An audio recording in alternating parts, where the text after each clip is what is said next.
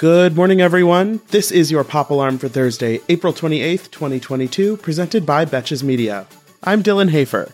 This episode is sponsored by the hit podcast Reality with the King, hosted by sought after executive producer and king of reality television, Carlos King. Check out Reality with the King wherever you get your podcasts. Six months after the Astroworld tragedy, Travis Scott is apparently ready to put the past behind him and get back on stage. And perhaps surprisingly, it seems like he isn't having any trouble getting people to book him. Next weekend, the Formula One circuit is headed to Miami for the first time ever, which means lots of celebs and rich people will be descending on the city. And a Miami nightclub announced Travis will be performing to mark the occasion. But on an even bigger scale, it was announced that he will headline Primavera Sound this November, a massive festival which will take place over three weekends in Brazil, Chile, and Argentina. Since Astroworld, he's only played at some private shows that were kept mostly on the down low, but this marks a return to the kind of massive Travis Scott shows that turned dangerous in the past. According to TMZ, he also has some major US festival dates set to be announced soon, so it'll be very interesting to see if his onstage demeanor has changed at all. Considering he's still got a couple hundred lawsuits to deal with, he should probably be pretty careful not to cause any more chaos.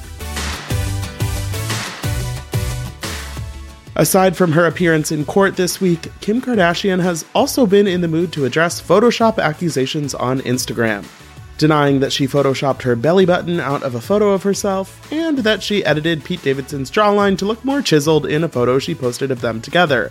Why would we think she would do that? I mean, I can't imagine. She did, however, cop to the fact that she photoshopped Khloe's daughter True into a photo of her daughter Chicago at Disneyland last year, confirming widespread speculation after Khloe recently said her daughter's first trip to Disneyland wasn't until this spring. As an explanation, Kim said that Kylie's daughter Stormi was originally in the photos, and Kim wanted to post them because they matched up with her current Instagram feed aesthetic of blue and pink. Makes sense, totally.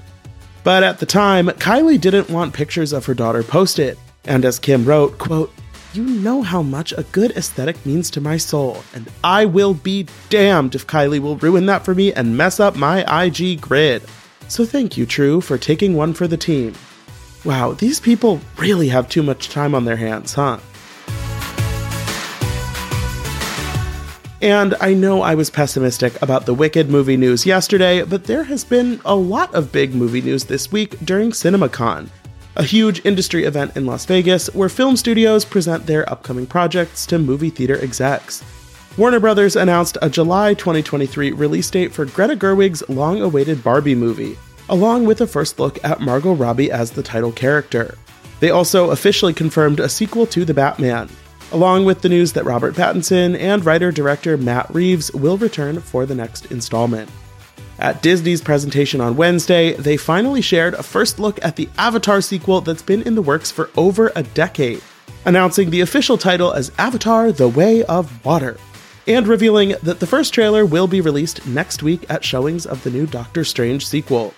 James Cameron actually has four Avatar sequels in the pipeline over the course of this decade, but if you haven't seen the original for like 12 years, Disney also announced they'll be re releasing it in theaters this September.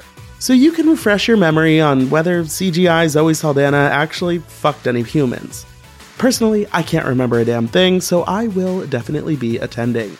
And in other iconic movie news, Lady Gaga announced that she recorded a new song for the upcoming sequel slash reboot Top Gun Maverick, which is coming out on Memorial Day weekend. If you want to give yourself a little laugh, just imagine what a conversation between Lady Gaga and Tom Cruise would be like. Thanks again to our sponsor, Reality with the King. As you may know, I am a huge fan of reality TV, and nothing sparks joy like a little behind the scenes info. And with this amazing new podcast, I get to hear it all.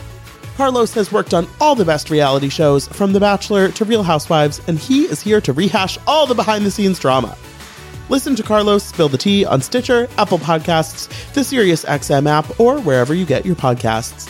And for more Pop Alarm, be sure to rate, review, and follow the show wherever you listen. And you can follow me on Instagram at Dylan Hafer for more entertainment stories. Until tomorrow, I'm Dylan Hafer, and now you're pop cultured.